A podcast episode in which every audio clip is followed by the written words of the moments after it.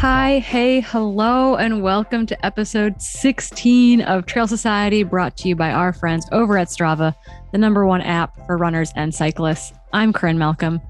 I'm Keely Henninger. And I'm Hillary Allen. You guys, this is, I think, our last Strava segment episode, which is kind of sad. I'm kind of sad that we're we've made it through our interviews. We're sharing one last interview today. It's really really special. I legitimately just finished listening to it right before we hit record today. Um, but before we do that, we're going to catch up on lots of ultra news. But I also wanted to, while we're talking about Strava segment stories, um, pick your brains a little bit as we are all uh, subscribers to Strava. What have your favorite like subscription based features been while using it, right? Like Keely, I know that you just used one of the features recently and had a pretty good experience with it. What was that? Totally. Yeah. I used the route builder recently because I was in Tucson and I had no clue what kind of routes would be good. So I followed some of the ladies that I know there and they had some pretty cool routes that had a lot of segments on them. So I downloaded those to my account and then um, mapped that route and then got to follow it um, all day. So we had the route perfectly mapped out and we're sure to look at our times on the segment board afterwards to see if we were sandbagging it or not. Um, and it was really lovely. And we only got turned around a couple times um, and we were able to find our way right back on track. So it was very handy. Yeah, I really, really love the route builder. Although Hilly, you kind of were making making a joke before we started. What was a, a, a feature that you were recently confronted with?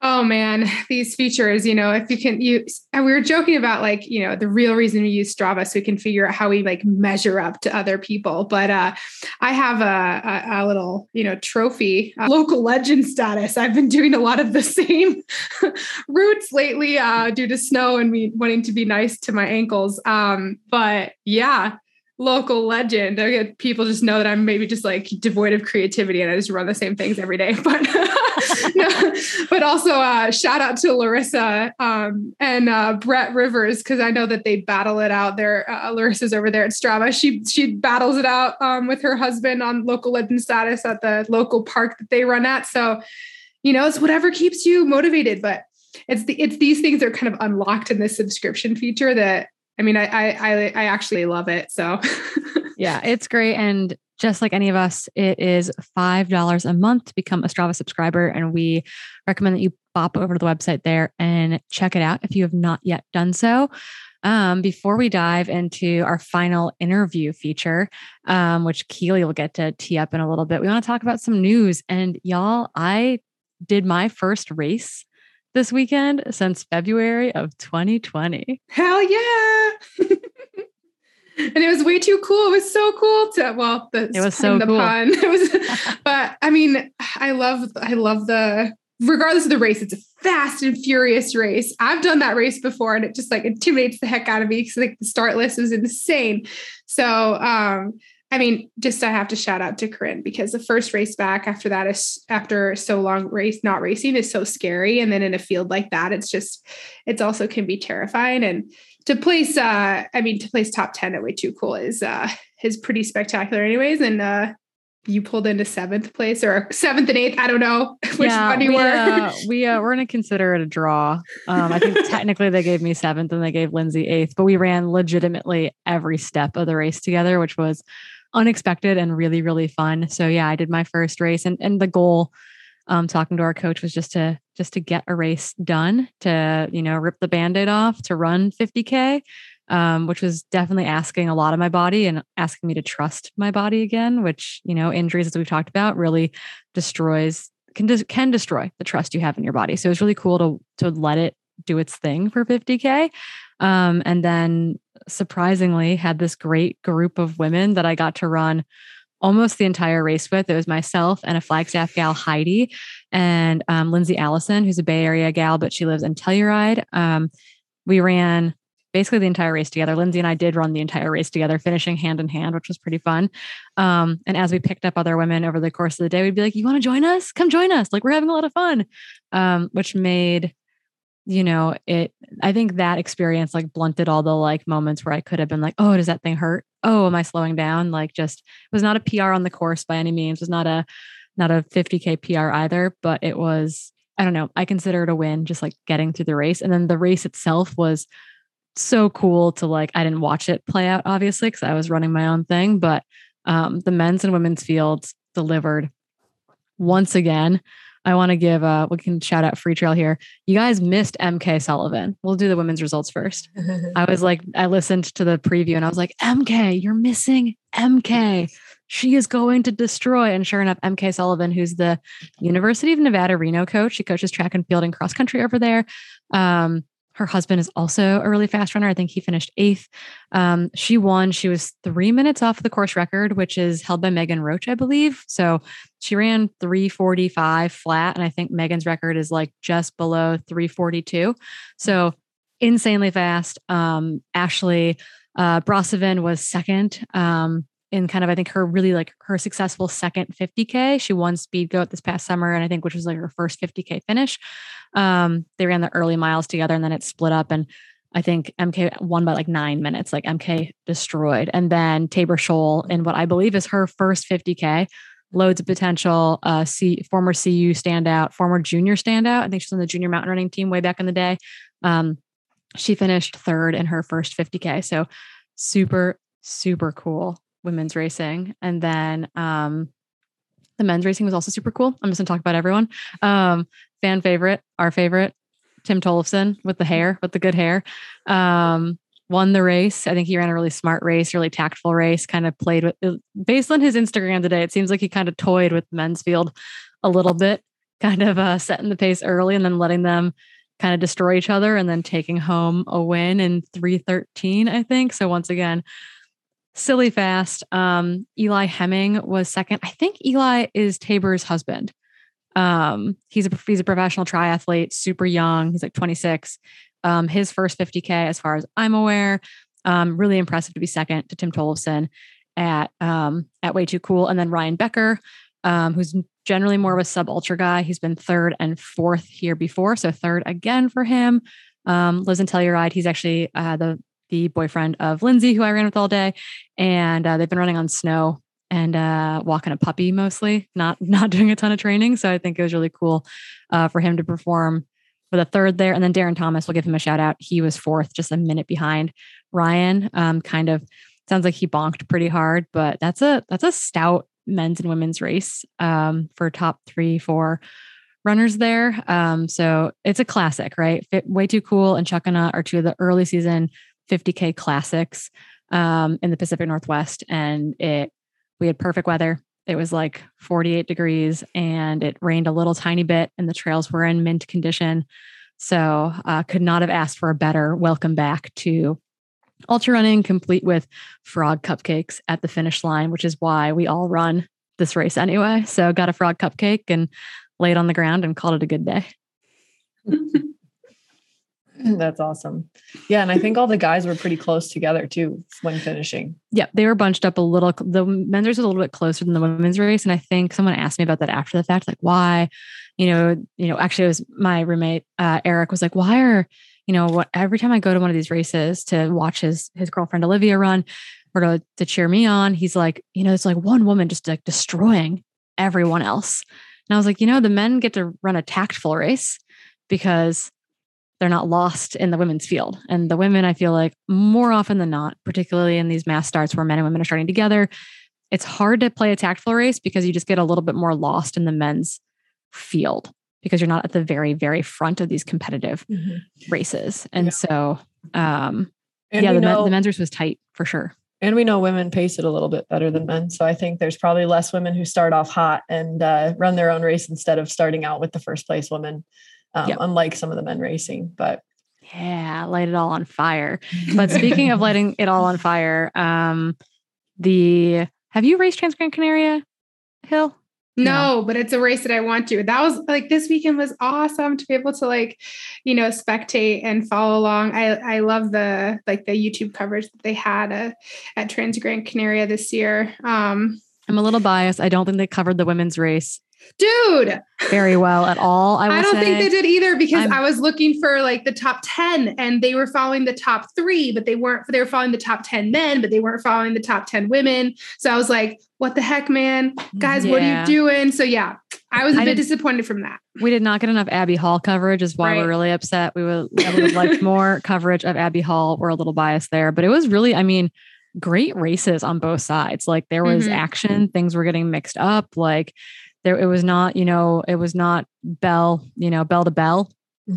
Mhm. I think in other races, and they had insane weather, like Oh my gosh. 90 Mhm. mile an hour wind gusts or something Oh, stupid. gosh. I mean, I was exchanging some text messages with Kaytlyn Gerbin. She won the race in 2000, um, 2020, right? Um, I forget which one was, yeah, 2019. 2000, 2019, 2020. It was one of her like 2020 it was one of her I think it's best- 2020. COVID not one of her bad. best. It was one of her like first big international Right. Wins. wins, you know. So yeah. And I know like she had a, I think it was a course record, but I think since they changed the, they, since they changed the course, they didn't quite recognize it. It was regardless, it was a fast time that she ran. But I was texting with Kaytlyn afterwards and she didn't even realize that they had actually called um, half like, well, at a certain point, they had called some people off the top of the ridge because of these horrendous, like sideways rain, wind. Um, it- obviously Kaytlyn had to run through it and a lot of people did, but they actually diverted some people off the high points of the course because it was so, Mhm. you know, but tropical island paradise. Watch out, Corinne, for your Madeira race. I know. I'm like, well, good thing I'm coming out of a ski trip for that one. I'll have all my warm clothing with me. But yeah, they it was after a certain time point. If you made it to an aid station after X time, so probably like back, you know, mid mid back of the pack there. I mean, it's a big race. It's a huge, like you have to realize once again, European race. Way too cool as well. Way too cool is one of the, probably the biggest 50Ks in the US as far as like volume of runners goes. It's generally like 500 to 700 runners, which is a huge race by US standards. Um, Transgran Canaria, big race. So they did after a certain point, they diverted people onto a lower section of the course. And I can't remember what they were going to do to, to like rectify those times, but it wasn't the competitive part of the field, but they wanted to get those people finished and finished safely. And Mm-hmm. so they they opted to move them onto a lower section of trails to keep them out of that wind. But also start- it starts at 11 p.m., which I just like kind of love. Like just right into the middle of the night, right away Mhm. was what a. I mean, I've got a prep for it from Madeira, but like what a crazy way to start a race. right. Yeah, what time does Madeira start at? Midnight. Yeah, I think it's Wow. midnight. 'Cause Same I- thing. Yeah, I did Lavaredo at 9 p.m. and it's a weird start, right? Because you have Right. to first start in the dark and then run through the entire night. Mhm. It's just like it's very trippy. You're just so ecstatic when it starts to be light out. Yeah, that'll be uh TDS this this year as well. They're going to start at midnight.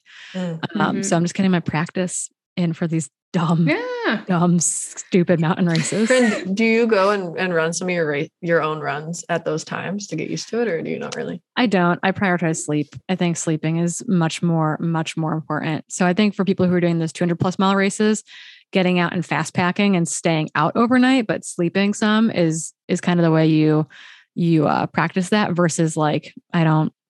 I spend the winter running in the dark early in the morning and that kind of stuff. So it's not. Right. I'm familiar with my gear, but yeah, it's it's not worth losing sleep over it for specific race practice. I think. Totally. I'm up, I'm on that camp too. It's like usually I feel and heck, I always call myself a grandma. If I lose a night of sleep, I'm like not I'm very cranky and I have a hard time recovering from that, not even the running itself. So um yeah. But Yeah. can we talk about Results. how The results. how, how badass Ragna Debats is? Oh my gosh, I love Ragna. So she's like 42, has a kid, is just like I've had the pleasure of racing Ragna, and I think I'm like maybe one out of like 20 of the times I've raced her that I've actually beaten her. She's, She's such a So she's such, such a beast. Yeah, she's amazing. And so it's it's so funny to see. I mean, we mentioned Abby Hall, like strong international performance. She got second. Yeah, and so especially I think for her of a distance like over 100k, right? This is this is awesome for Abby. But she started out like guns blazing. I was like listening to her interview afterwards, and she was like. You know, I was a bit surprised to be leading through the first like, two aid stations. She's like, but I just kept going, like, you know, and then Ragna kind of passed her in the night. Um, and then kind of, I think she kind of established a bit of a gap, but Ragna is like so incredibly strong. And then, um, like the third place finisher, she, Claudia, she was, uh, she was second in 2020. In 2020, Yeah. yeah, whenever the last time they had the race was, she was right. she was second. I think in that race too, Ragna dropped out of that pre- the She previous did. edition of this race. So it was kind of redemption for Ragna. It was an amazing, like just a great way for Abby to kick off her 2022 season. Like I think super exciting international result for her, like stout field. And then yeah, Claudia in uh third was pretty cool. And then the men's race was a Spanish sweep. They destroyed it. It was really cool. And I'm biased. Pablo Villa is my Adidas Terrex teammate, and he put together a great race after I think having a disappointing UTMB experience. Um, we had a lot of guys have to drop out of UTMB. UTMB just bites everyone, you know. But to I think to get a win, he it's his second win at Transgran Canaria, so that was really really cool to see Pablo Villa, and then uh, Hill, your teammate, right? No, yeah. your old teammate, old your teammate, former but, teammate. Yeah. but actually, I think Pau, because Pau and Pablo, they finished like hand in hand one year. If I, yeah, I, that might be the year that that, that he that Pablo they, won. Exactly. Yeah, so, so and then Pau, like just a shout out to him too. I know, like I know him very well, and I mean, I think people know him now more because he won UTMB. Um, but like he is such a strong runner, and he had a year of injury. He had a knee surgery, like coming back from it. So I think that was a really strong um, performance from him, and it was really cool to see him do so well. And yeah. Yeah. And then third was Pierre. I can't say his name. How do you say his name, Hill? Um, he he's Catalan, so this is actually Ragna's husband. Um, oh no way! Yeah, so they're like they're they're a power couple. Um, but yeah, so um, Pere Aurell, I think. I don't know. It's it's Catalan, so it's not really Spanish. I'm sorry. I'm butchering it, butchering it. But uh no, he's like Oh, he's, man. he's a good runner. He's a good he's runner a, and he's really good in the mountains with poles. Yeah. Like he's actually he's like taught like Ragna for the longest time did not run with poles at all. Mm-hmm. And he has been like a, an influence on her and like teaching her to move to the right. mountains in that way. Cause I think she's been historically more of like a she's really good on these on the faster on faster ground. And well, so she's yeah, she's Dutch, so I think it's like then now she lives in Catalan, so like in Catalonia, so to. she so she's like she's not yeah, but yeah, absolutely. I mean now they're like they're both I think on the they're both on um Merrell team and Leki together, so yeah, it's cool to see. Yeah, they've got a cool a cool thing going. I got to meet him at Western States a little bit and hang out with their. Actually, got to, we got to hand her her, the, her daughter like over the fence to to meet her her mom Ona? at the finish line. Ona, yeah, she's think, adorable. Yeah, she had flowers so and she was like so tired because it was you know late at night and yeah. she's just standing there with her flowers at Western States. But we'll see them again. Actually, I don't know. Is Ragna coming back to Western States? Does anyone know? I don't know. I'm not sure. I'm not but, sure. I think yeah. some of the international women are. I know Ruth Croft is coming back. I don't know that Ragna is coming back. Um, but then I think notable is that Kaytlyn Gerbin held on for an eighth in the women's race after having a really, really hard day out there. And then um, notable in the men's race, Hayden Hawks dropped um, mm-hmm. after about mile 40. So, you know, I think that when Hayden's on, he's really on. And when he's not on, this is kind of what we see, and I'm I'm excited to see what he can pull together mm-hmm. the rest of this year. Um, yeah. But kind of a bummer to have to see him drop in this race. Yeah, and I think mm-hmm. it's the second time he's dropped, so he's mm. has some vengeance for this for this island. Yeah, he'll figure figure this race out eventually. He just ran coastal, didn't he? Just run yeah. the coastal challenge. That's a lot of racing. It's a lot of running that yeah. that's back to back to back. Yeah. Mm-hmm. Um, so akin to the Olympics, the Paralympics are going on right now. And um, it's kind of cool to to get to watch these athletes compete. I got to spend a lot of time with the um, para biathlon and para ski teams in Lake Placid when I was living out there and know a bunch of these athletes.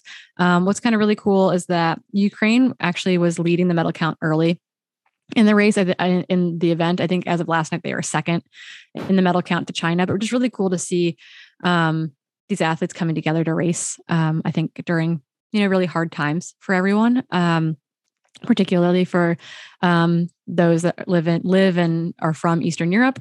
Um, so cool to see ukraine over there representing and their athletes doing really really well in all these events. And then um, what's really really cool is there's this US Ukrainian para athlete. She's represented the US in both summer and winter Paralympics. Um, she has represented in rowing, um, in hand cycling, and she's a sit skier. Um, Oksana Masters, she was adopted um, when she was really young from Ukraine. And I think she initially was finding it really hard to be at the Paralympics given everything that's going on um, in her in her original home um, and feels really strong about what's going on there, which I which is understandable. I think everyone does. And to see her, she won, I think, the opening event at the like at the at the Olympics for the US um, in Paralympic biathlon. So that's a pretty profound statement, I think, to be making at, at the Paralympics and um, really cool to get to see her representing both of her countries. Um, because that's that's a platform that not many of us have have. And so very, very cool and, and a huge shout out to Oksana and all the rest of the Paralympic athletes that are currently competing in Beijing Um, we're watching and supporting you from the States and wish everyone the best of luck in the rest of the events. Go Paralympics. okay, we're moving on to the rest of the news and a possible rant is how I've labeled it because, you know, a potential rant's always coming. But um. Keely and I were were you know texting about some things that have been going on in the news recently. And two of the things that have come out recently are uh, involving women's sports, specifically the U.S. Women's National Soccer Team, and then and uh, the Women's uh, NBA as well. And so, Keely, I know that you've read up a little bit more on some of this stuff. Can you give us a little bit of a glimpse of what's going on in these sports leagues? Sure. So we've gotten really great news for the Women's Soccer League. So they filed a lawsuit back in 2019 asking for $56 million in back pay to compensate for their discrepancy in pay from the men's league, as well as um, an initiative to establish equal pay going forward between the two leagues. Um, and they finally got a result. Um, this basically last week, which is really exciting. And while they didn't um, win the exact amount they set out for, they came away with a $22 million lump sum payout which will be distributed to all of the players in the league based off of some like guidelines that they put forward. Um, and they also got two million set aside in a fund that's kind of like established for post-career goal, goals for the women who are playing, um, which will allow women to apply for some of this money after they graduate from the league, so that they kind of have like a little leg up or a jump start to their careers post soccer, since that transition can be really hard um, for a lot of people. Um, and then the best part of this is that going forward, they're going to have equal pay to the men in the friendlies and the World Cup going forward. So that is probably the, one of the biggest wins. Um, Rapinoe's quoted as saying, This has been a bumpy ride, but it's well worth the, the dedication they've had going through because obviously they came out on top. Um, and she obviously will not stop fighting for equality between the women's and the men's league. And so it's it's a big monumental day for women's sports when when this kind of jurisdiction came through, which is really exciting yeah i think it's it's representative of what of of the value of that league and i think that the public has also been fighting for it in a big way. So bravo for that lawsuit finally coming to a conclusion and and equal pay moving forward particularly for world cup play when the us men's team doesn't qualify i feel like half the time for the world cup. So right. yes take it yeah, and then there's a win for the WNBA too. And uh, this one is so exciting to me because I feel like I've had this discussion with so many girlfriends where we're talking about how to advance female sports. And I'm always like, we need to fund them, right? We need to give them money so that the women don't have to have second jobs and like pinch pennies to go to the grocery store and, and work off of a very low salary to try to perform their best. And I always let I always like kind of give the WNBA as an example of like, well, I think the WNBA could use some funding so that they can elevate the women that are in there, actually give them good amounts of salary that allow them to fuel their body well and not have to stress about going to Europe every summer and actually be able to live. And and we kind of got there. So the most recent update here is that um, the WNBA kind of raised some money from investors and they raised over 75 million. Um, and this will go toward salaries and all that kind of stuff. Um, and they've also started raising the ceiling of the, the max salary. So it used to be like around 200,000 or less for the, the max you could make in the league. Um, and now it's up to 500,000. So baby step because the start pay for the NBA is, is over a million. yeah, like the, you know. the, team, the, the, total team pay salary mm-hmm. cap has been like 1.4 for women's teams, for example, versus like no guy is is pay like is playing for that little on the men's mm-hmm. side, and that was like the entire team salary cap on the women's yeah. side. So this is a big. It seems small, but I think it's a big step forward, and it kind of mm-hmm. treats sports. It changed my mind on how sports can operate, right? As this like it's almost like I think of raising capital or like going through a round of funding, like all my friends here in the Bay Area that are in tech, you know, like, oh, we're doing, th- you know, we're, our series B or series C. I, it's jargon that I don't understand, but I was like, oh, like sports could operate in such a way too, in which they can raise this capital and then use it, use it for pay benefits, but also use it for, you know, further investment in the league. Um, and that to me is this really interesting financial structure that I guess, I mean, it has to exist, but it hadn't occurred to me that you know that would be one way to do it through like through specific kind of almost like private institutes coming on as as backers as funders for the league mm-hmm.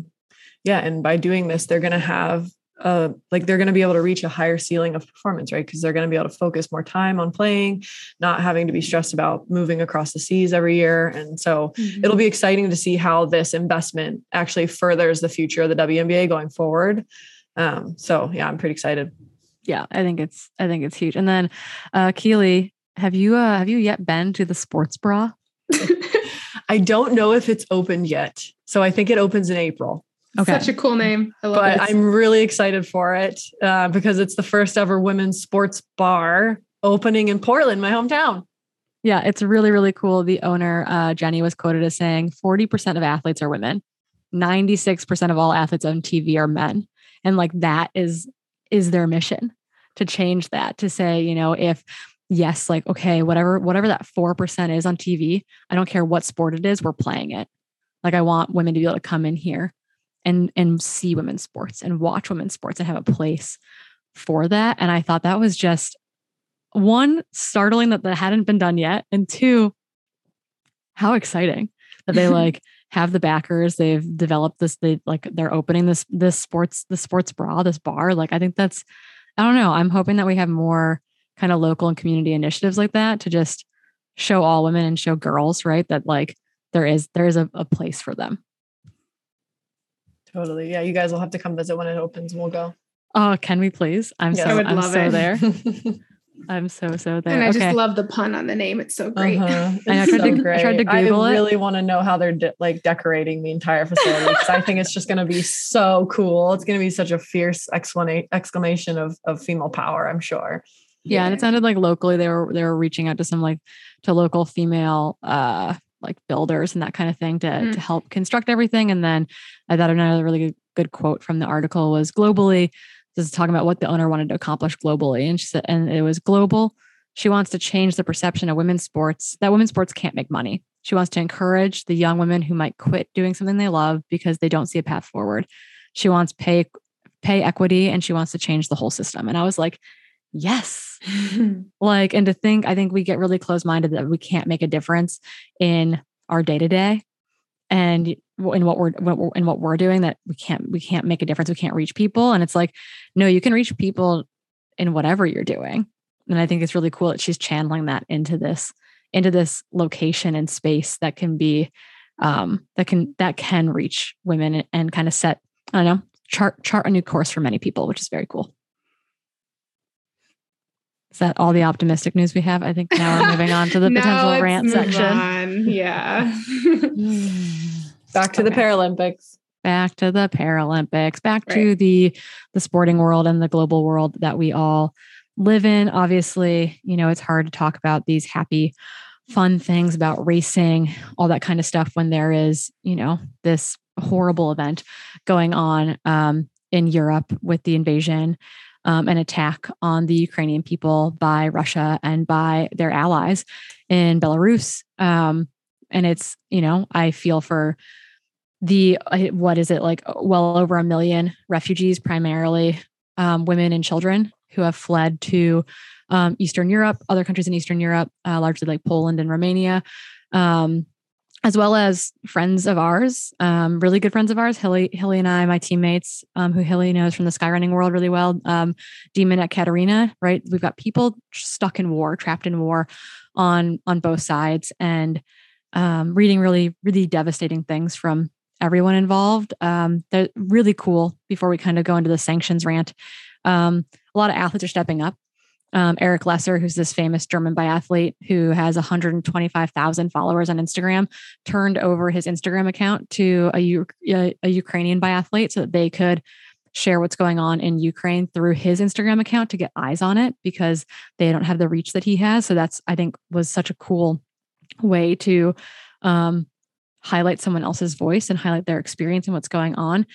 Um, so there's a lot of things like that going on right now, which I think is is really cool to show to show unity, to show kind of the stick togetherness. Um, this past week, I shared a um, kind of global athlete report on what was going on um, with the Paralympics um, and pressure kind of coming from the IOC or the International Olympic Committee and the IPC, the International Paralympic Committee, about sanctions, um, athletic sanctions against um, of against Russia and Belarus. And while you know, it's hard to sanctions are difficult. Sanctions require the punishment of people who might not be actively involved in what's happening, right? It's going to punish, you know, quote unquote innocent people, people who just happen to be happen to be Russian, happen to be from Belarus, etc.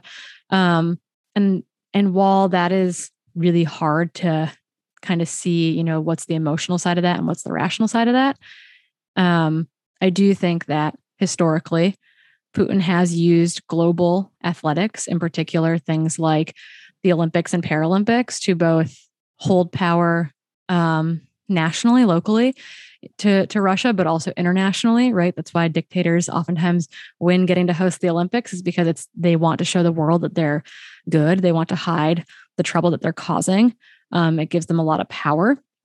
Um, and a lot of these athletes are actually in Europe. It's pretty common for Olympic athletes to be paid as soldiers.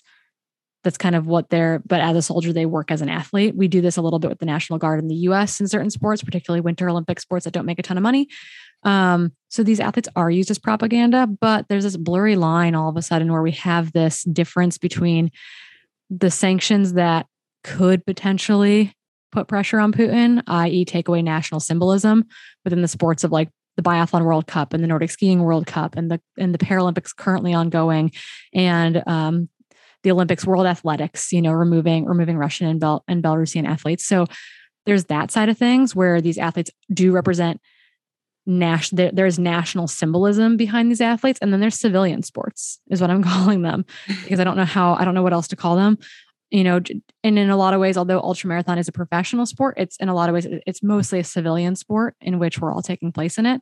And so to show solidarity organizations like utmb um, are banning russian and, and belarusian athletes. And i don't in my mind that just seems really performative. These athletes that are currently living in Russia or Belarus can't actually travel from those countries. Um, I don't think banning banning athletes in that nature, these civilian athletes, puts any pressure back on Putin in any way whatsoever.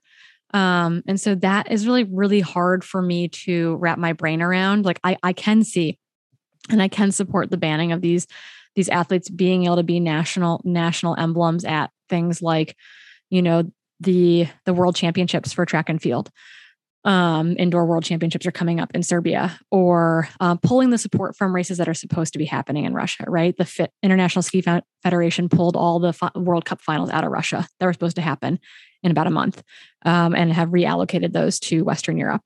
So I do see how some of that can provide pressure, but it's really hard for me to see the rationality of quote unquote standing with Ukraine by trying by in a way performatively banning civilian athletes that does not reflect on anyone in power in Russia. And I don't know, there's no right answer. Not, none, none of us are political experts here or geopolitical experts, but I'm wondering if there's been, you know, as these initiatives, let's say, have been rolled out, have you, have either one of you had strong feelings one way or the other? Like, I think it is promoting, it is, it's bringing up a lot of strong feelings out of, out of everyone I feel like that I've talked to. Yeah, I mean, and yeah, I'm really glad that you know, Corinne, you wanted to talk about this. It's it's obviously really hard, and I think there. are, I have a lot of mixed feelings. I don't think anything is is black and white, but and and I do completely understand your point about. I like how you put it, civilian versus like kind of bigger, ma- like mainstream, because I do believe that Putin uses that as a way to show power, and that you know, like Russia is number one but I also do think that there's a harsh reality that we all have to kind of go with that this is a bystander of war. And that, like, even though, you know, my friends Dima and Ekaterina, like, they might not support the war and even if they they risk their lives literally to to oppose said they, war I mean, they already have right by posting right. on instagram they have exactly. risked their lives speaking so, out exactly even even if w- that is happening um, and they're against it there is kind of this harsh reality that we can't avoid that certain sanctions are going to affect the civilians. And I, I do think it takes courage on the fact of UTMB and other people to kind of take that stance to be like, okay, like, you know, and also, you know, they want trail running to be a, a mainstream. It is more of a mainstream sport in Europe than it is here.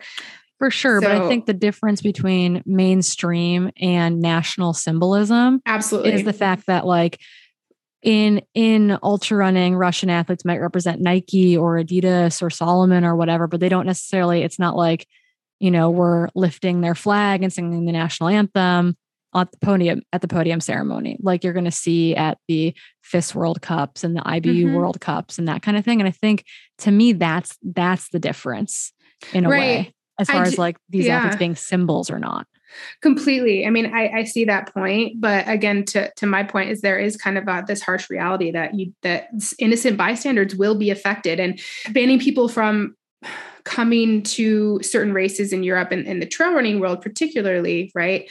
I mean that is happening, but also all, these other sanctions that are being put on, you know, banks, commerce, trade, like that travel. there's no, there's no planes exactly. leaving Russia right now, so that and, to me is why it's performative in a way. And that's all going to affect all of all you know all of this as well. So I think um, it's it's horrible what's happening in Ukraine, and um, I think you know putting sanctions on Russia to try to force them into you know stopping this war um, th- that's necessary, right? That's the that's you know kind of the the, the action that the United States and, and Europe is trying to kind of go as opposed to like putting troops on the ground. But you know, I think there's a harsh reality that I can't get around, and it's it's heartbreaking that innocent bystanders are going to be affected. Yeah, but that's war, right? There's right. there's the mm-hmm. people in Ukraine are are are it's not like they're not being devastated either, right? It's like right. they their their lives are greatly mm-hmm. impacted and up like in, in upheaval. And so I mean a 19 year old Ukrainian biathlete died protecting like in in protecting I don't know if he was I don't think he was in Kiev. I think he was in another territory, but it was reported by the IBU that he passed mm-hmm. away this past week and like it's kind of wild to see these athletes who just legitimately were at like who didn't like he didn't go to world juniors because mm-hmm. he was was there defending instead of being in in Utah and you know Ukrainian biathletes who were legit just at the Olympics are now you know at home doing the same thing so it's oh yeah. it's really it's really difficult I don't think there's a, a right answer besides the fact that no one wants the war but it's uh doesn't make it easier and we I think the big thing is that you know, sanctions are difficult. I don't think we, I don't know. I, th- I think it's hard to understand if we support or don't support something, but I do think that it's it's going to be hard for everyone, and it's interesting to see different organizations and different levels of organizations try to take action either authentically or inauthentically. Um, but you know, the biggest thing is that we're thinking about everyone who has been displaced and affected by war, both people who have actively been fleeing from Ukraine or have stayed there to fight, and also um, friends and family that live in the states or live elsewhere in the world who are watching, you know, their country, their home be devas- you know, be devastated and not be able to do anything about it. So we think mm-hmm. we're thinking about all of you, and I think that is where we will end our rant for today. Um, maybe we're just going to make the rant a regular thing anyway. Um, but with that all being said, we are going to share with you now our last Strava segment story interview. We want to give a big shout out to our um, our good friends at Freetrail for helping us make this podcast happen, and our really good friends over at Strava for being our support through this short series. Um, I did not actually get to be on this interview; I just listened to it. But Keely, um, you got to set up this interview with Vicky and um, is it Eloise? I'm saying that right. Um, and I'm wondering if you could give us a little introduction into their story before we dive into their interview we got to talk to Victoria De Sa and Eloise Morhange. So if I if I butchered that, Eloise, I'm really sorry. Um, anyways, but they are both two female cyclists who live in Sao, Sao Paulo, Brazil. And we talked to them about a lot of things, but we really hone in on their dedication to the sport. And we talk through the Fuga Club de Ciclismo that Vicky created in Brazil to kind of like embody the like the true nature of cycling and make it more fun and also encourage more females to be in sport. And even more importantly than that, they both are super passionate about expanding sport for females in Brazil. So we really go down that rabbit hole as well. And I think you guys will be like pretty shocked at a lot of the comparisons between their attitude towards females in sport and ours and how um, it's different across countries because they are just these balls of energy who are just so excited for other bad, strong, like badass, strong females to enter the sport. And it's a breath of fresh air. So we're going to take you into that interview now. And we'll start off with giving you a little bit of introduction from each of them um, and their kind of background in sport and their background in, in cycling. I I am Victoria, but everyone calls me Vicky because Victoria is too formal for me. Uh, I'm actually a lawyer, but nowadays I'm mostly an entrepreneur. So I have three different business. I own a burger shop, I own a cycling club, and I also own a securities company, which is a financial market. So, um, well, I actually got into cycling because of my dad.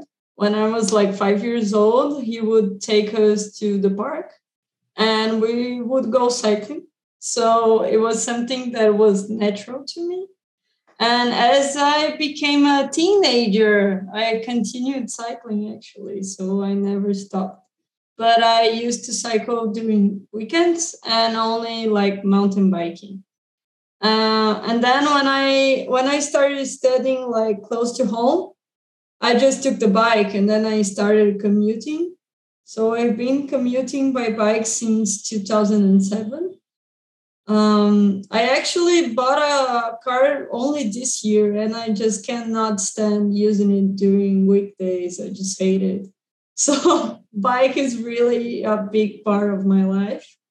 Um, and I founded Fuga because I I just didn't fit in any like sort of you know you have like coaches here. You don't have like really cycling clubs when people just you know get together and cycle. So i'm not really into training and i just like thought the environment was like sort of stressful because it was all about um, how much your bike costs and how is your watts and i was like i don't even have what, you know i don't know. I just didn't. So i was like and i i wanted to ride with like different people people there was like you know just enjoyed riding instead of how much your bike costs. So i just founded fuga with two two friends and my boyfriend at a time that now is my husband so we even got married. Yeah. Yeah. So hi, I'm Eloise, but I also like to be called Elo. Yeah, it's less formal. And I'm a French, born in France, but raised in Brazil since I was three. And so I consider myself more Brazilian than French, actually. I'm moving back to Europe this year. I'm going to Italy, so start a new life. And I finally quit my job for the past uh, 12 years that was in the movie business and now i'm focusing on doing what i like which is uh, marrying um, a baker. So we're going to do bread and uh, focusing on maybe some bike stuff some projects that are showing up and there's more to come. For now it's just planned. So i actually uh, started cycling, road cycling recently. It was uh, three, four years ago, 2018 to be more precise. But I've always uh, rode bikes. Was I, I've lived in different cities. I studied in Paris, and that's where I, I started uh, riding roller skating. And then I found out that biking had brakes. Bikes had brakes was easier. I fell less, so I started using the bike to commute, and then liked it a lot. Then I lived in the States. I lived in London, and I always had a bike around to, to commute. And when I came back to Brazil, I was 25 and had a car because city where I ever I couldn't imagine riding a bike. But after I don't know three four years in the traffic in my car and smoking cigarettes and being uh, drinking and driving all wrong, I've decided that that wasn't the life I wanted to live. And I I had a bike in the garage and I decided, yeah, let's try it. Just whatever, I'll see what happens and it was really scary and hard at the beginning but i just i don't know started doing longer and longer distances it was way much better than waiting for the bus or taking the car and suddenly i just found found, found out that the city was had more cyclists around and when we stopped at the lights I would see some, I wasn't alone. I, I would see like three, four people around and it gave me hope. So you feel kind of protected. You're not alone in the middle of cars and buses. And then I just went on. Then I lived, I did some movies in other cities. I had to, well, I left Sao Paulo. And when I came back to work only in Sao Paulo, I started dating a guy who was going, we were both commuting to work. And he was really fast on his really cute bike. And I said, oh my God, why do I, why can I go that fast? I don't understand. So I started talking, I got to work and he was there like, oh, so you were the one who passed me on this time. And yeah, so I checked the bike and it was his first day. We started talking and actually a few months later we started dating and he was a really good cyclist I discovered. So we went cycling around. We were my city, me with my city bike and he with good bike. And he looked at me and said, you have something, let's try my bike. Then I tried his bike and it was okay. He looked at me and said, yeah, you have to, you have to, you have to take this seriously because you're good and he was actually working at Fuga, and so he introduced, he took me to the group, and I said, no, let's not mix up this stuff. This is your life, you know. Let's just keep like live your life. I'll live mine. It's fine. And then actually, it didn't work like that. I started writing with Vicky and everyone, and it was amazing. And then the relationship finished. We broke up, but I was totally embraced by Fuga, who said, no, you, you cannot leave. You have to stay. So we organized ourselves and then I just became totally addicted to cycling. And I, I dropped everything else I was doing. I, I don't know, I did boxing or dancing and like, no, yeah, cycling took the most part of my life. Like I said, I had a, I had a, a cycling boyfriend who was really, really good and really strong. So it was nice to ride with him, but at, at one point to see the difference of strength and it's, it's fun, but not anymore. at one point, depending on the day, you see that they want to ride fast and you cannot follow. And then one day we had this uh, event of 100k for uh, women only, and uh, and he decided he said, "Oh, you should try it." And I was I wasn't sure at all I could do it, and I was really really nervous. So we started doing 40ks and then 50, and uh, and then well, I decided to do the, the 100k. And I remember the day before he told me, "Yeah, so you what you do, you just find a girl who has the same rhythm, and you stay on on her back and just go, and you you'll do it." fine. And I ate a lot. I was so afraid like I'm eating every 20 minutes, something. Was so afraid of, you know, having like breakdown. And it was really cool. Actually, at one point we arrived at this place where that Vicky really liked at uh. And I suddenly look around and I'm there's no one around, only me and Vicky in front of me. I'm like, what the hell? How, because he told me you can go behind everyone, but don't go behind Vicky because she's, she's too fast, you know, she's too strong for you. And suddenly I see Vicky, I'm like, no, no, that's not right. Something's wrong here. Why am I here? And so I've decided to keep, you know, the, the same pace from like far away, but I saw her all the time. Like, oh my God, I can't believe I'm seeing Vicky. It was really, really exciting. And I got at the top. There was no competition. It was just like, okay, so another girl arrived before Vicky, and then she arrived, and I arrived. I was third. Like, oh, I can't believe I'm third. And suddenly I felt like, okay, this is really cool. it's really special. It was the first time I, was riding so much. And when we came back, we had like, uh, we paid, you know, a little amount of money. So at the end, we could pay beers for everyone.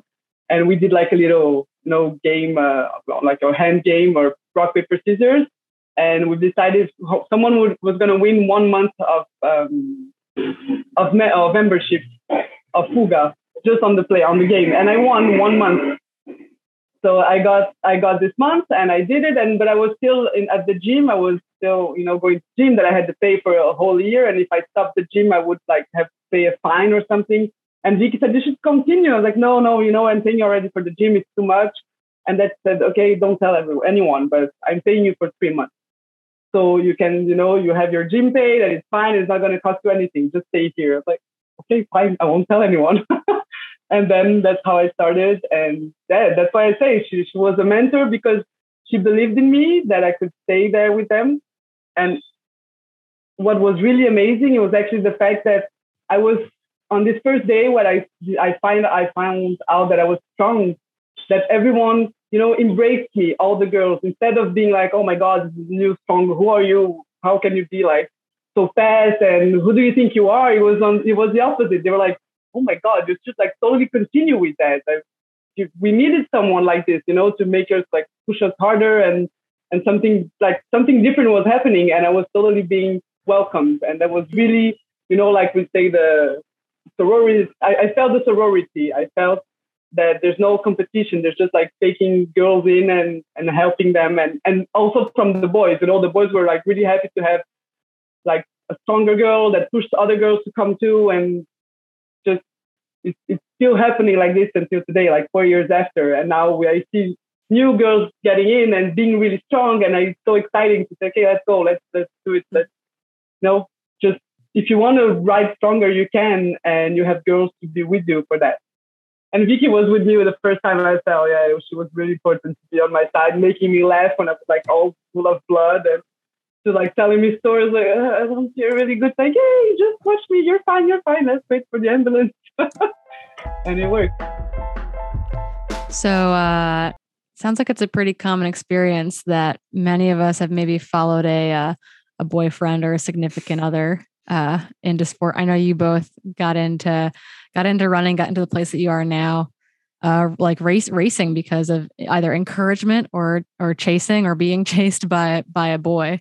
Um, how much did that resonate with both of you? Never. I would never admit to that ever. No, I'm just kidding. actually, yeah. Like my first boyfriend, actually, I met him on a trail. Haha. and uh, that fell apart, but I got my nickname from it. So at least there was one success. But um, no, I mean, aside from that, I was definitely encouraged by that. And then um, by him and like supported, right? Like we would go on runs together. But then specifically for cycling, I mean, I started it through an injury, um, but I began to go outside more and to cycle more with a group of guys. Um, but I think we can get, we'll get into this later in their interview, but it changed when I had female mentors uh, who came into my life, but that didn't come until later. And I felt like I was kind of hitting this wall with cycling in particular um, because I'd go on this like these rides and I don't even know what the hell drafting is, but then these guys were doing it and then I would just get dropped and I was like, this is not fun. I'm riding by myself now. Yeah, my first trail race was um, a complete mistake or accident, I guess, because I was dating a guy who decided to do a trail marathon, and I I'd been running by then. I'd been I'd done a couple road marathons and was dabbling in it with a bunch of friends, but no no trail running because trail running wasn't something that a lot of girls I knew did, right? And so he was doing this trail marathon. He promised me there was a trail half marathon. I felt like that was something I could bite off um, and do. And so we get there, and of course, there's no half marathon option. So, like, in about five minutes, I had to decide, like, well, am I going to run or am I just not going to run? And so I decided to do the full marathon. And so I carried a Dunkin' Donuts coffee cup in my hand the whole race because I didn't have anything to carry water in. Um, and ended up finishing like beating all the boys and realized like oh this is pretty fun but i would have never had the confidence to go to one of those races by myself because I was the only girl there, I think. I maybe one of like two or three, but it was not this common thing where I was from where there were a bunch of women trail runners. So, um, I mean, I'm grateful that I was introduced to it by my boyfriend at the time. But yeah, very similar to their experience where I would not have been introduced to it as quickly as I was when without that boyfriend. So, very grateful for that experience. Um, but I wish it was different. I wish I was finding these things because I was meeting other women who introduced me to it. Which is cool though, because I think we're all experiencing that in our lives, getting to introduce other women to the sport, getting to collect literally in way too cool. We were like collecting women along the course. It was really, really fun and supporting one another. And I thought that was I like it jumped out at me immediately. And you had obviously heard the story twice from mm-hmm. like meeting with Vicky and Eloise, but talking about how Vicky paid for Eloise initially to be part of the club, right? Like this is a you know she didn't have to do that. This is this woman who is you know quote unquote like maybe like threatening her prowess. Like who is this other fasty? And instead of like shunning her or like being like no no no you can't you know don't threaten my my position she was like hey i'll pay for you to be part of this thing. Like how that that blew me away. Like so so cool. Oh my gosh yeah. it's like it's like like what is it what is it that our coach says? Like corinne he says steel sharpens steel. Yeah. Like I mean, and that's completely it. I think when I first got into trail running and maybe I'm not sure Keely if you felt this like in the community of Boulder sometimes I felt like it was hyper competitive not by every woman but certainly by some women it was like oh you can't like I don't want to train with you because you're threatening this but it, it's but it's really cool to see the movement now particularly in trail running that it's like okay let's bring I want other strong women to train with because like I'll make them better but they make me better and I think that that's incredible um, in cycling in particular um, because there's not that many women and so you know, to not feel threatened, but, you know, to welcome other Mm-hmm. strong women into it. Yeah, I think that that Elo- Eloise's experience with Vicky paying for her to to start is just extremely exciting to hear, but I, I think it's relatively rare, especially from my experience in these more niche sports. It's like you're the competition, right? Because there's not a ton of sponsorship slots, there's not a ton of races that you can get notoriety from. So when you meet someone who's threatening your ability to win these races or do well at these races, at first, your instinct is to like not like them, to not encourage them to get better, right? And, and I think that's what we're trying to foster here is this environment where instead of trying to belittle other women and to not encourage them to be their best self, like we need to bring more women into the sport. We need to encourage the girls who are threatening our dominance or our race splits or whatever to to enter the race. Because if we bring in more women, we're just going to elevate female sport as a whole, and and we'll all rise together. So it's which like is what's happening, right? Yeah, like look so at cool. look at the you know every single race we enter is the most competitive race in. Oh, mm-hmm. this is the most competitive fifty mile. This is the most competitive hundred mile. This is the most blah blah blah. Yeah. Like it's happening in part because I think instead of wasting all of our energy cutting each other down or pushing each other out, like there are these communities and these groups that are fostering that. You know, Trail Sisters is fostering that. The group that I trained with in Bellingham is fo- was you know is and was fostering that. You know, having getting to train with my roommate like every day here is fostering that, and I think that that is growing. I mean, I showed up in Portland and I got to go for a run with Keely and Rachel Drake. Like, hello, like best day ever. I think it's cool that we can, you know, you can foster those relationships and then show up on a start line and still like push each other to be Mhm. your very best possible. And that's why women's racing is getting, I think, more and more exciting. Yeah. Yeah. And I just kind of want to throw in a quote here that kind of will lead into the next part of the interview. Um, but um, Vicky said, Every time I see a woman pushing her limits, I'm just so inspired because I know just how much effort it takes. So maybe it's just the empathy of having someone that goes through what women go through to get into sport, to realize that it's not easy um, and know there's a lot of barriers. And so they don't understand the point of not being welcoming. And I feel like that really speaks to how they've embodied this in their future endeavors with the sport and with their club and and other women entering it. And so let's cut to the interview to really just see how day in the life is in this club in Brazil and how they've really interacted with the other females and encouraged others to start the sport. we have a really good friend that passed away uh, year. And she was a really amazing cyclist and journalist. And she's the one, she's a woman that's exactly what you were saying, um, Hillary, about someone who pushes you, who, who looks at you and teaches you and wants to, to, you know, do stuff and, and not be afraid. And she's going to be on your side. And some, a lot of time, many times I say, oh, okay, I have my, I, I ride with the guys and they, they, they teach me stuff. But actually, she taught me so much. And she was, she, she had cancer for five years and she knew she was like she, she had no no no um, she wasn't you know survived but she didn't tell anyone and actually we went to Colombia together we climbed the Alto de Letras which is like the biggest one of the biggest climbs in the world and she was like you know doing her dreams. And she we met through Instagram. We had friends in common but she just saw my Instagram. It's like oh no what you do is cool you like carnival? You like biking? Me too. Let's just have a beer. And then we just you know fell in love. And we, we went to Alto de Letras and we, we rode like for this 80 kilometers. And, and she taught me so many things like how to go down because I'm not a really good um, downhiller. I'm kind of afraid going down. And then she, you know, she taught me how to do it and always next me. And she's the one that always said like, respect your body. You know, if you don't want to, if you don't feel it, don't go. You are totally allowed not to, to be in the mood. You don't have to be always strong. And she knows that I'm always pushing myself. And she was always saying like, do it a little bit less it's fine. You need to rest also your body. I know you're strong. I know you can do it, but just, you know, respect your body and what you're thinking. And it's not a problem if you don't go out that day or not. And so that's the kind of woman that is just, we want to be like her, you know, we want to follow her example and, and bring people in and say, okay, just, you have girls around and we're to help you understand whatever you're going through and we can help you uh, be stronger, go calmer, whatever. Just, yeah, you have, you have someone to, you know, hold your back and and help you not just say like follow me and do whatever i do and if you can stay behind my wheel you're cool no that's not exactly the idea Yeah. Uh, Erica, was the, the woman Elo was talking about, was the first woman that I actually rode in road cycling with. And we rode together.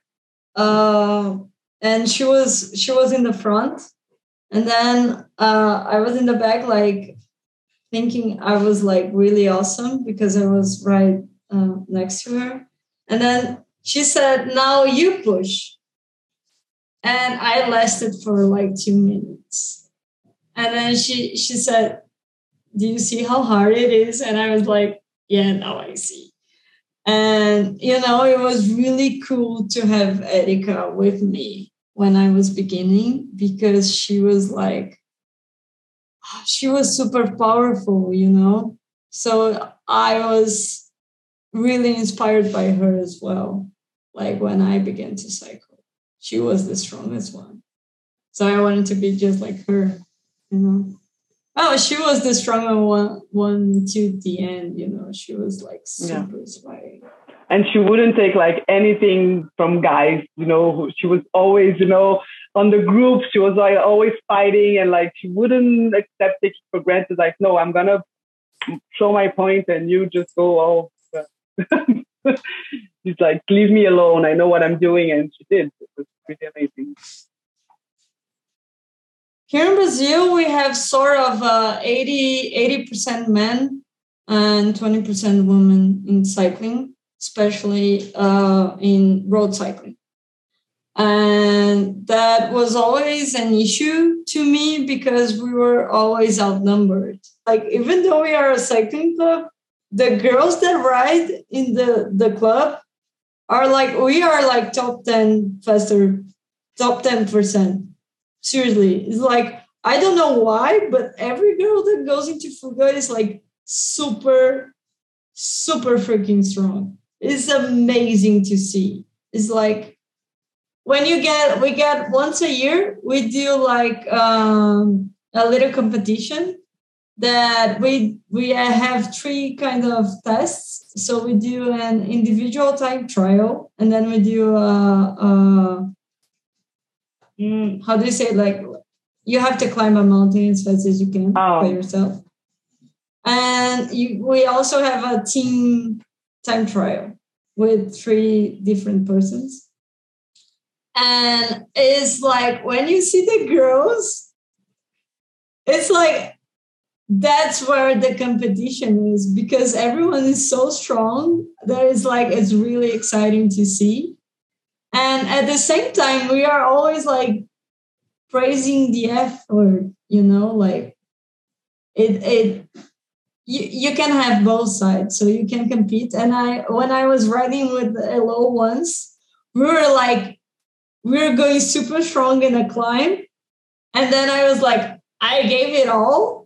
And it was like the first half of the climb. And I was like, and then Ella just laughed. I'm making an effort and he, she's like riding so fast. So I just get amused instead of getting like, I don't know, angry or something like that. And oh, I just think it's so awesome. I think it's awesome for us to push the limits. And I'm like, every time I see uh, a woman pushing their limits, is just so inspiring, you know? And I think it's because I know how much effort it takes. So maybe it's just the empathy of having someone that went through what we women get through to get into the sport is not easy. There are a lot of barriers. So I just don't see the point of, you know, not welcoming. I think that that's one thing that inspires other girls, you know, from the club that seeing us riding, you know, together and and they riding with, with us and then we can compete, you know, strength, we can compare strength and we can, you know, just we do both. We just go sometimes out and, you know, like one uh, it's like um yeah, doing a small competition on a on on a upper hill or, you know, I don't know, we just get excited about it, but sometimes we just go and have a really like super cool ride, you know, with the girls really slowly and just talking and just being out. It's like basically that's our date, you know, our girls' night out is just no, it's our morning night stay out with girls and riding around. It's pretty cool. If you put us in a bar, you know, having drinks, like, yeah, no, let's do this tomorrow morning on the bike, it's better. So Hillary, like just before, you know, we were just talking about how this you had a you definitely had like a a shift in your mindset when particularly in cycling when you found, you know, female mentorship and just listening to them talk about Erica, I'm kind of curious to hear from what you've experienced, like how that aligns with with this with their experience. Yeah, so I, I, think it's incredible. I mean, I have stories both on the running side of things, obviously, but in particular cycling. Um, I remember this woman, I was on a group ride and I was like, you know, climbing and, and doing like doing really well because that's like what I excel at. But I was like just talking anecdotally, like I'm someone who doesn't have a filter. And so I, this woman was literally a complete stranger. I just met her that morning. And I was like, hey, I've got a question. Like, is are, are, you supposed to go numb down there like when you're riding a bike? And she's like oh girl no like you got to get a new saddle. And i'm like oh and then after that cycling changed for me. But um i mean that was one thing about female mentorship because what am i going to do? Like ask a guy about that? Like no. I mean they're all like too busy trying to like rip each other's legs off. I'm just trying to hang on. But then um so that was one. But then after that i remember like learning how to ride technical trail. Like I'm not I'm not a mountain biker. I'm I'm a trail runner, but like going a little bit faster and like even on a gravel bike with bigger tires, like going on loose terrain, it scared me because I didn't want to fall.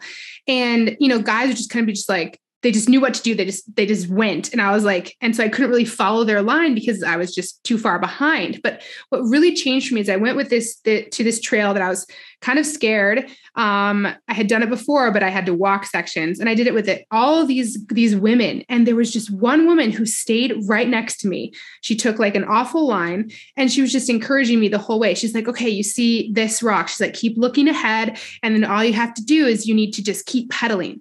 And then the more I did it, like I kind of like freaked out. She's like, no, no, no, like keep pedaling, keep pedaling. And then like I just she was willing to teach me and to take the time. And then after that, like I just grew in confidence. And then I would hear her words in my head. And like it didn't matter if they went ahead, I knew that I could do it because there was someone there teaching me. And I think that's different. I've never, I've never really had um, a guy kind of take take that time. Um, and I think it's just, I think it's just different how women teach other women in particular. And yeah. I'm I'm laughing because I've had this exact same experience. I've got which really one good, with the saddle? Uh, well, no, I've got a I've got a good saddle, so we're fine. But I uh I I had this friend Lizzie, and I remember Lizzie inviting me to go ride. And Lizzie is this badass. She was like a whitewater like kayaker. She like raced downhill bikes. Like this woman is insane. Um, and she she invited me to go for a ride with her. And I was like, Lizzie, like you, I can't ride with you. You're like way too fast. She's like, Corinne, I'm not inviting you to ride with me to show you how much better I am than you. Like, I want to go ride with you. And I was like, oh, okay. And I've used that now whenever I invite someone to go run and they're like, Corinne, I can't run with you. You're, you're too fast. I'm like, no, no, no, no, no. Like, I, I want to run with you. That's the, that's the whole point of this. And she did the same thing, teaching me how to ride technical terrain. Where Stephen was like, I don't know, just ride it, just ride the drop. And I'm like, every time I ride the drop, Stephen, I scorpion. It's like not that great. And uh, Lizzie was like, okay, so this is what you're gonna do. You're gonna grab this brake. You're gonna do this with this brake. You're gonna get your butt back as far as, but like she like she walked me through it, and she was like, no one looks good doing it. It doesn't have to be pretty, but this will work. And I was like, oh, okay. Like I stopped scorpion going off these drops. So I do think that that has been like a unique experience as well. With like once again, like learning to do something with a partner versus learning to do something with like a female mentor. Because I think oftentimes our our male riding partners are also our male significant others um, mm-hmm. and so getting to getting to learn from like a female i think is just that it that like changed the experience for me yeah. And if JT's listening to this episode, he'll be laughing because he was like, he had to deal with me for like a year or two. And he's just reckless and so confident going fast. And I'm learning mountain biking for the first time. I just wasn't the same rider, you know? And it took a lot of times with females to be able to finally learn enough about body positioning and how to ride to actually do it. And and I've actually had this experience a lot lately where I, I get a lot of messages that say things around the line of like, I've seen you do it and it made me realize I could do it. Or I saw how strong and fierce you were during the race and I realized I could be that strong and fierce too. And at first that made me like a little self-conscious and also like, well, what you think it's easy. But as over time, as you get more confident in yourself and more excited for other women to enter the sport, you realize that by showing others that they can do it, that someone like them can do it, you're just getting more female into the sport, right? And so I think it'll be really cool to hear about the barriers that Vicky and Eloise had to getting into the sport and how they see those barriers changing um, for females and how they see cycling growing in the future. Wow. It begins of being a woman. So we get like, we get out on the street and we get harassed, you know, because you're wearing a lycra. And if you have kids, people think you're like being, you know, neglecting your kids because it's a it's a woman's job to be a full-time mother.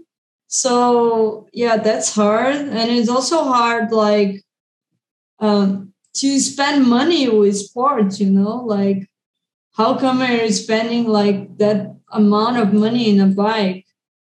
So when I when I see girls, I see like and and you always think you're not capable of doing something. I think we are really like we grow up to be insecure about ourselves. So we always think we cannot do it until we surprise ourselves that we actually can. And when I see like guys going into Fuga, they like they have no idea how to ride and they are riding anyway. And when I see a girl entering the club, she's like totally insecure. She did like private lessons so we can she can get into the club, you know. So it's like it's a different, it's like a complete different standard that we girls have. So sometimes I'm on the street and I'm riding and I pass a guy because I have a better bike because I like I ride every single day. So I yes, I am a good cyclist. And this guy just comes by and he cannot accept that I'm faster and he goes. Like, so you have to breathe deeply. I'm not gonna, you know. But then I go and go faster and well, I give him the back and drop him, and then he just has to accept. And this is really rewarding because this is one of the things we all have, we have to do every day to be looked at like like we're not capable of being stronger than than a man. So what really stood out to me was was that quote was we grow up to be insecure about ourselves so we always think we can't do something until we surprise ourselves that we actually can. Um, and then she said, goes on to say, when I see guys go into the cycling club, they have no clue how to ride, but they ride anyways. When I see a girl enter, she's so self conscious, but has already taken private classes to learn how to ride. There's just a big difference. And we've talked about this like in the workplace, showing up to trail races, like hearing this same thing, you know, about the cycling club halfway around the world, I was like, oh, this is a universal experience. This, this societal, uh, like psychosomatic, like thing that we deal with that like i don't know that we we almost like we block ourselves from being able to do something. We're in our own heads about it. But i think society has a big a big role in in why we feel that way about ourselves. I mean i i also think it's like it's just one of the differences between men and women. I yeah. mean, I think like society wise, but I also think like boil it down to the science, like testosterone versus estrogen. I mean, it's like there's like poor decision making skills, testosterone.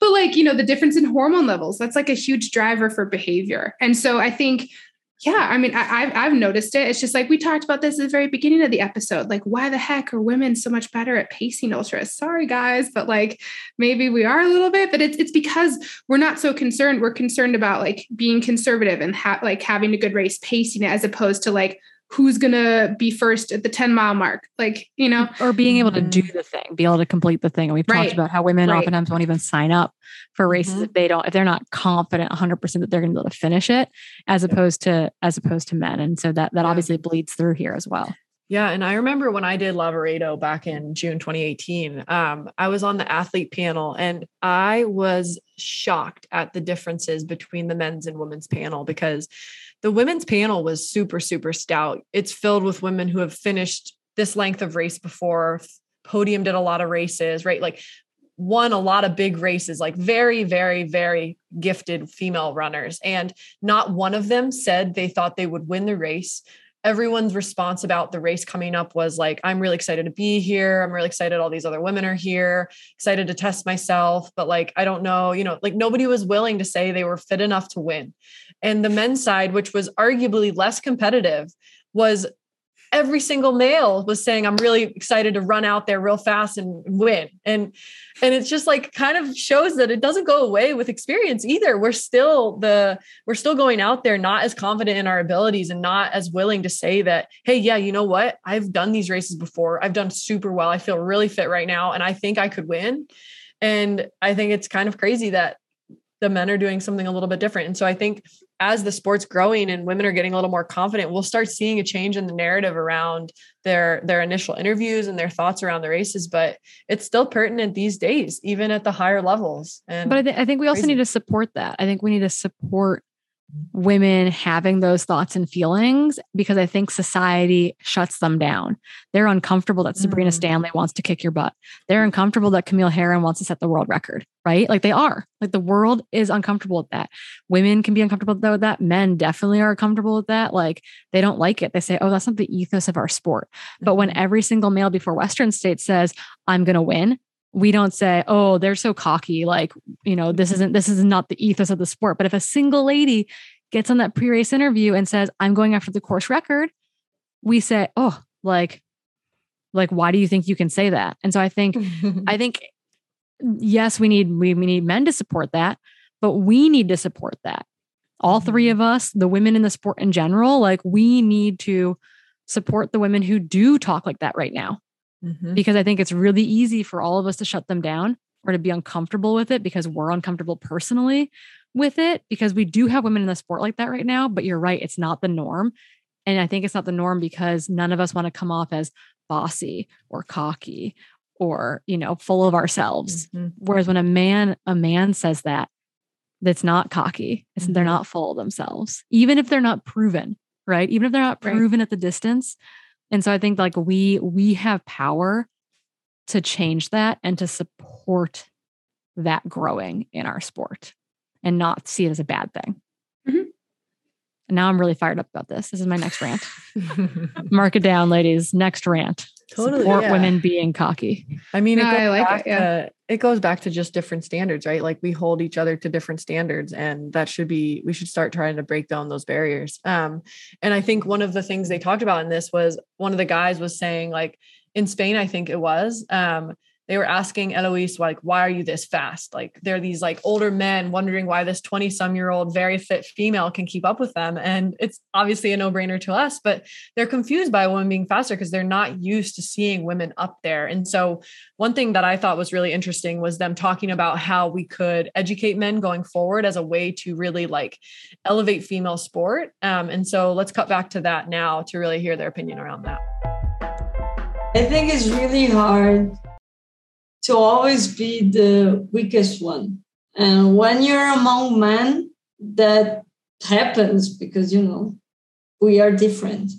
So, you know, I think it's really important to have more girls inside the groups. Uh, but I think it's also very important for the guys to know we are different and be always, you know, aware of it because otherwise it's just like you know it's not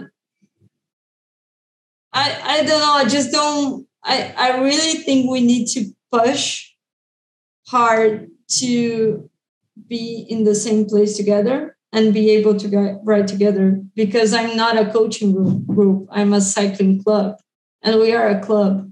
If we don't you know if we if we can you know just ride together we are doing something wrong and uh, i think the fact that we have like staffs or you know girl staffs is not only me we also have uh, two other amazing staffs um, that you know go in leading the pelotons. And i think that really changed boys minds as to how to ride with girls and um, but you know having girls is the is how you get guys to understand how girls ride. So if they don't ride with girls they will never know. And that's how important it is to have girls riding you know just to set the example as well. So I, someone recently reached out to me. We're talking it's women's history month. Happy Women's History Month, everyone. It's the first time we're mentioning this somehow on a women's podcast. Ha, we did it. Um, about how as a male could he help support women's sports? And this is it, I think. This is how you advance women's sports. It's you educate, you can educate men, but also like let them let women lead. And I think that is like, this is what I'm like, I'm turning around and I'm going to write this to him. And like, as soon as we're done with this. Um, so that, that was really, really interesting that they brought, they brought that up. They kind of cover, they covered a little bit of everything in this podcast interview, you guys. And speaking of educating men, I feel very fortunate. We probably give him a shout out every single time we record, but Hillary and I work with this great coach, longtime friend, Adam St. Pierre. And he, I think, has maybe taught Hilly and I, maybe as much as we've taught him about menstruation. Um, I know, Hilly, you were just joking before we uh, hit record about what Adam writes in your training log. Probably monthly. I'm hoping it's monthly. Yeah, I mean, should I share that? I don't know, Adam, but but I mean, I love Adam because he's taught me so much about, you know, obviously, you know, I didn't get into I wasn't in like running. I was in team sports when I was, you know, in in in high school and college, and we never talked about how we would literally periodize our training. um, we just wouldn't talk about it. And so, like Adam has taught me so much about um, what I should track, why I'm feeling this way.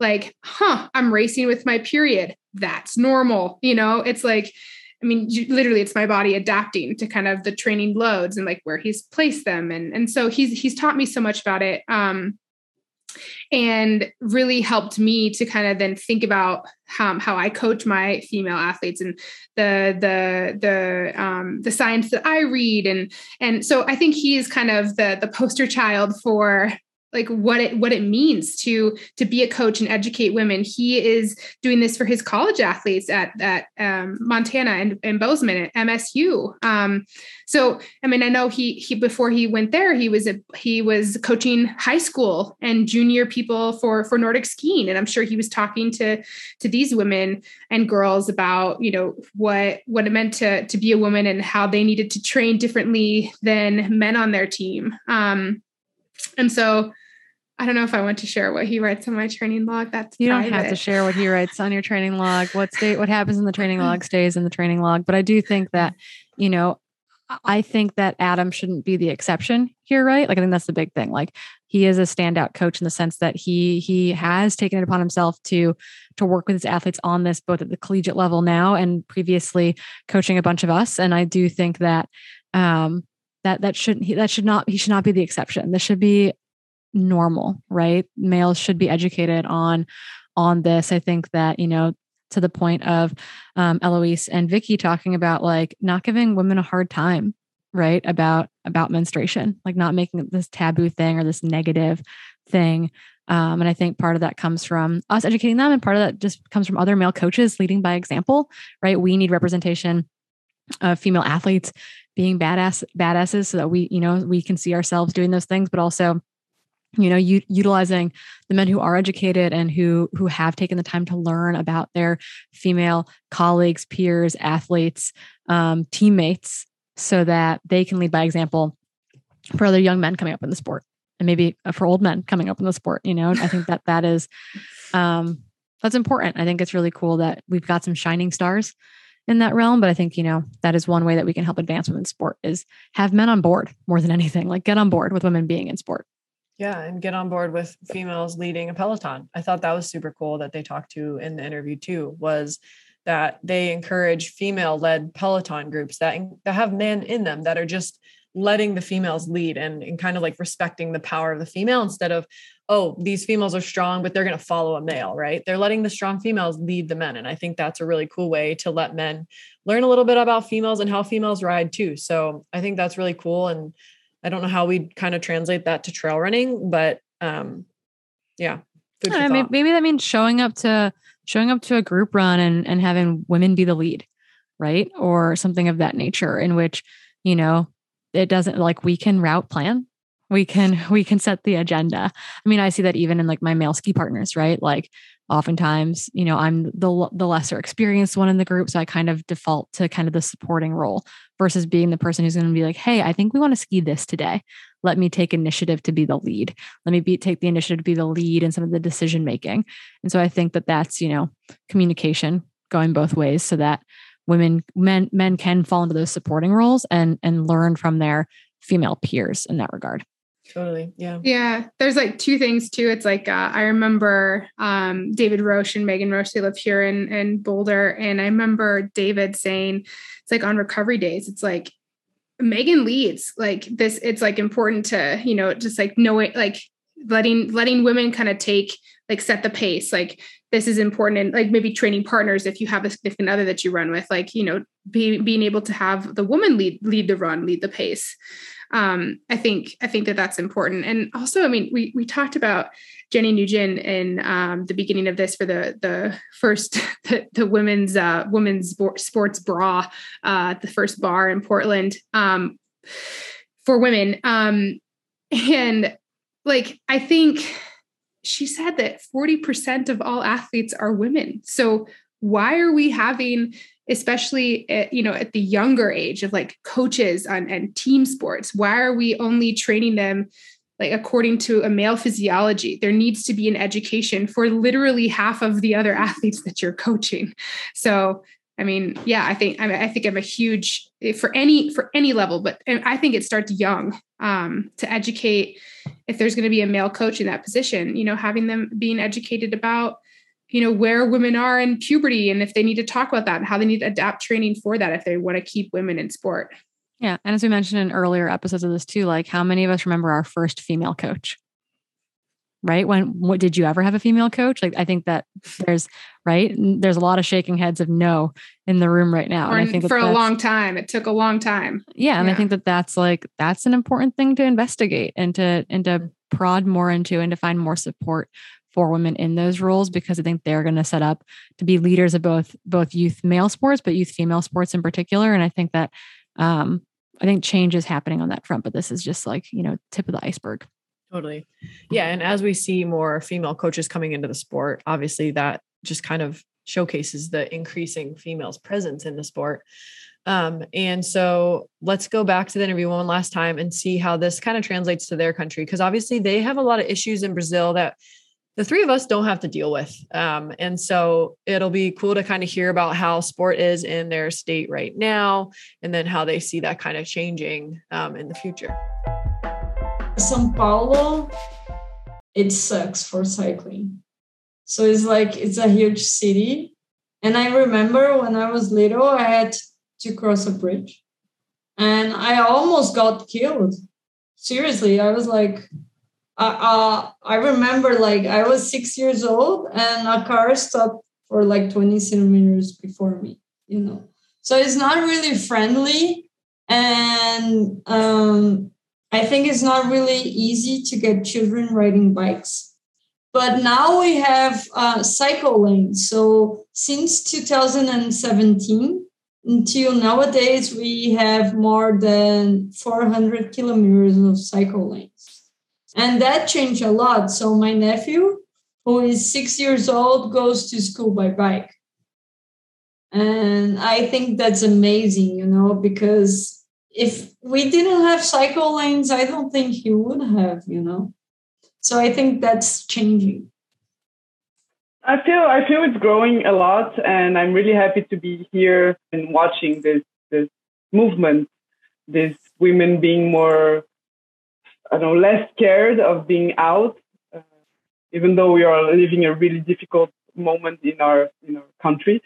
And but they're still going out, and I think I don't know. There's kind of some kind of bravery showing up from coming from women. I feel from what I see around, from my, how many women I see like riding, like Vicky was saying, even with kids taking their kids on the bike, you know, with electrical bikes. So in every kind of not only uh, in sports, but you know, women are kind of sick of not not not taking not using the road and, and the streets like we're supposed to and we have we have had a lot of accidents lately like fatal accidents and cyclists being killed on the road inside the city outside of the city and even with that it's I'm not I'm not seeing anyone staying at home. On the contrary, they're like, okay, let's let's continue and show off.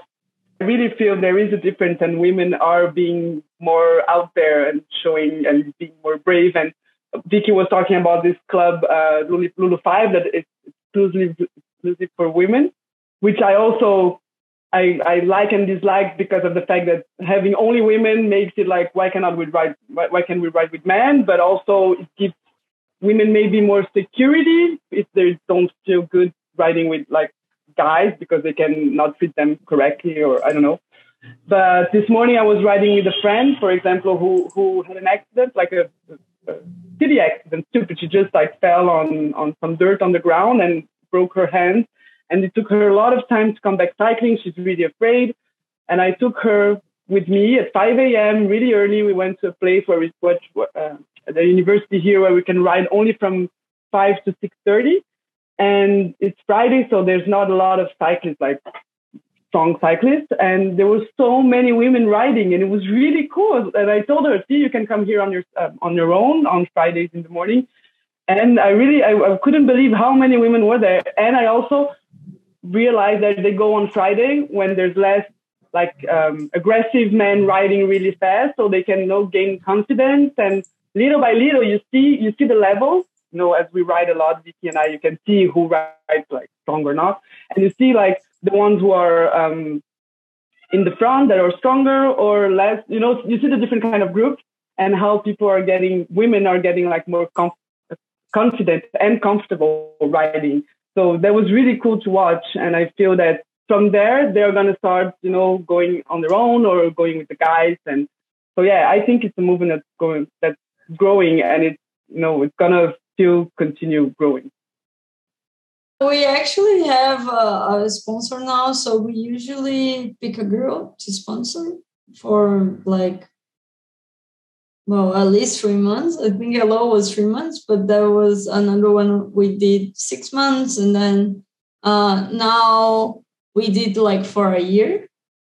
Uh so we we always try to have one but we still like don't manage to have as much uh, free spot as I would like to. I think pandemic was really hard on us because we spent like almost six months um, without having a club, and that means we had no no income, you know. So it was really really hard on us.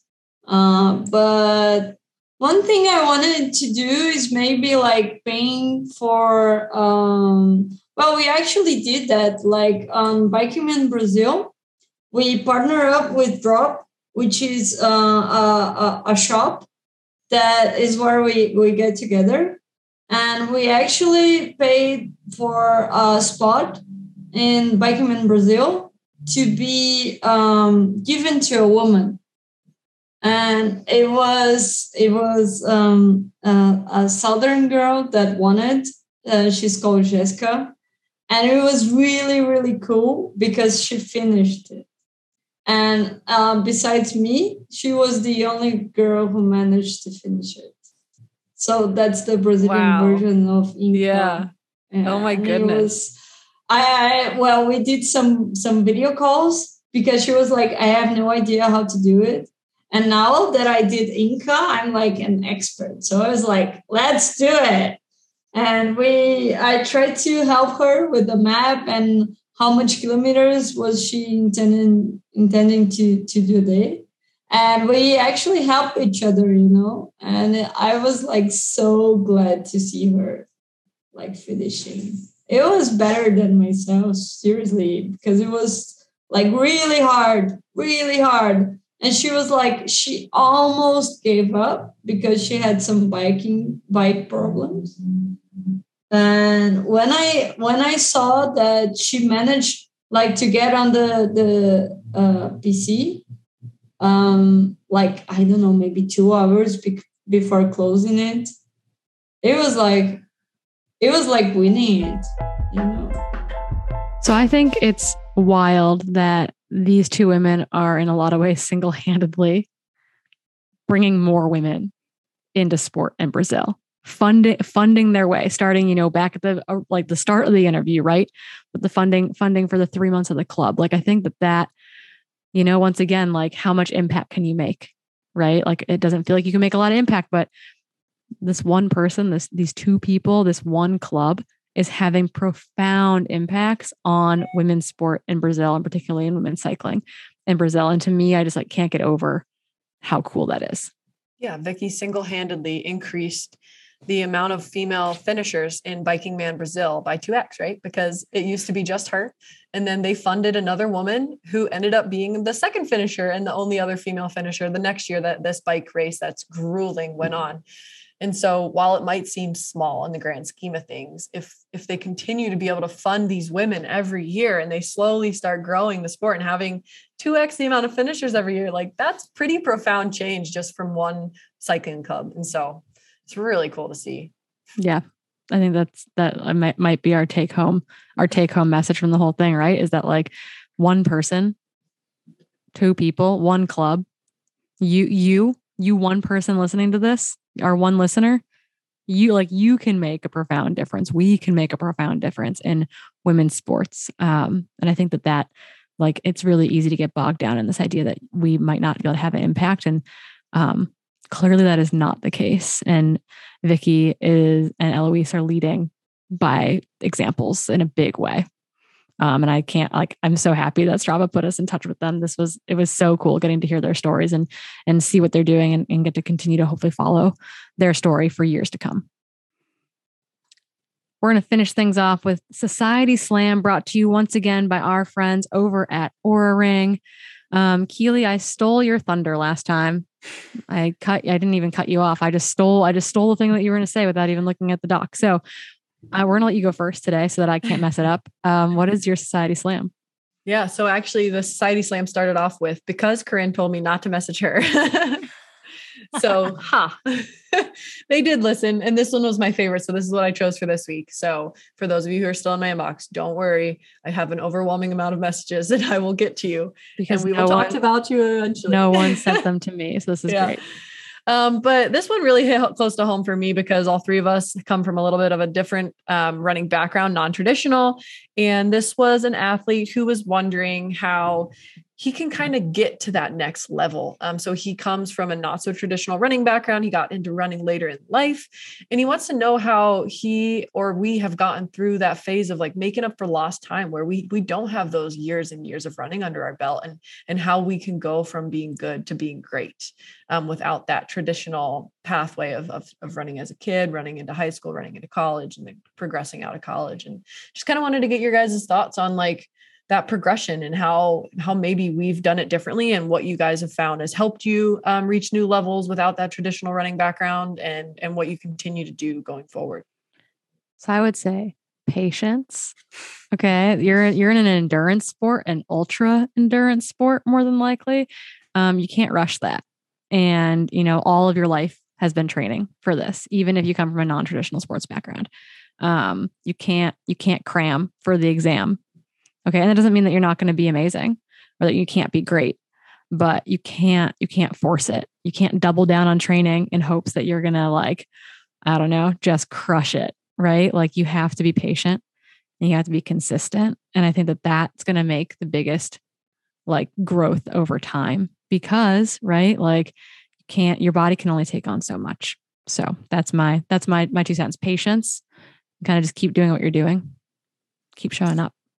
Yeah. I also don't know how old this person is, but I will say that like I just, I wrote an article yesterday about the aging athlete and uh turns out the longer distance you go, the older your peak age is too. So this is not a sport that necessarily um, rewards the young and fast. That I will tell you that both 24 hour world records right now are held by 40 somethings.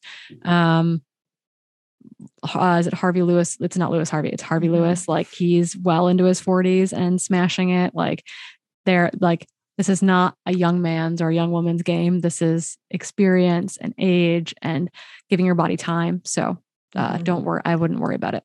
yeah So uh, our retirement plan, Corinne Malcolm, to do what is it, Tor des Géants, like uh, Corinne's, Corinne's already done two, like a 200 mile outing. I wonder where where you're going to land. 500? I'm just kidding.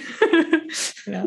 Well, one more thing on that note is that uh, my favorite exercise physiologist, I might be biased, is Nick Tiller, but he said in a recent podcast I listened to talking about ultra endurance sport and what not to do basically in your training is is that the worst thing you could do in this sport is run too much weekly volume too fast. And so we need to be more patient, unlike Hilly Goat. Um, and he said that in in reference to also people typically go for more volume without focusing on the basics and actually working on those different speeds to actually increase your fitness before just increasing your load. And so it's really the seesaw effect, right? Of like increasing load a little bit and then working more on the basics and really increasing that VO2 max and increasing that lactate threshold and then increasing the load slowly again and then working on those two things again. And, and you can't do all of it at once. And so if you are getting into this sport later in life, you really just need to to have patience and to really focus on those things separately to really start building ooh, really start building and and not overdo it because we don't want you to burn out and get injured. We want you to become a jeff browning and we want you to become a camille herron and we want you to keep going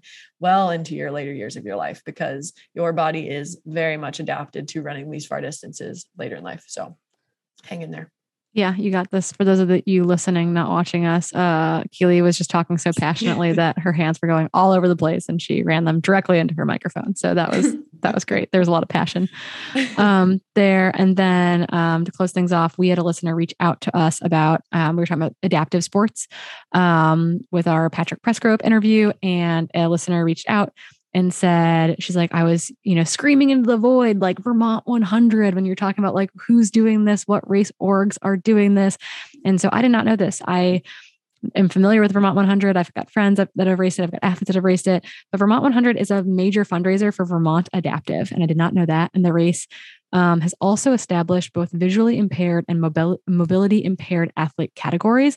I think this came about in part because Kyle Robidoux, is it Robidoux? Robidoux? Robidoux?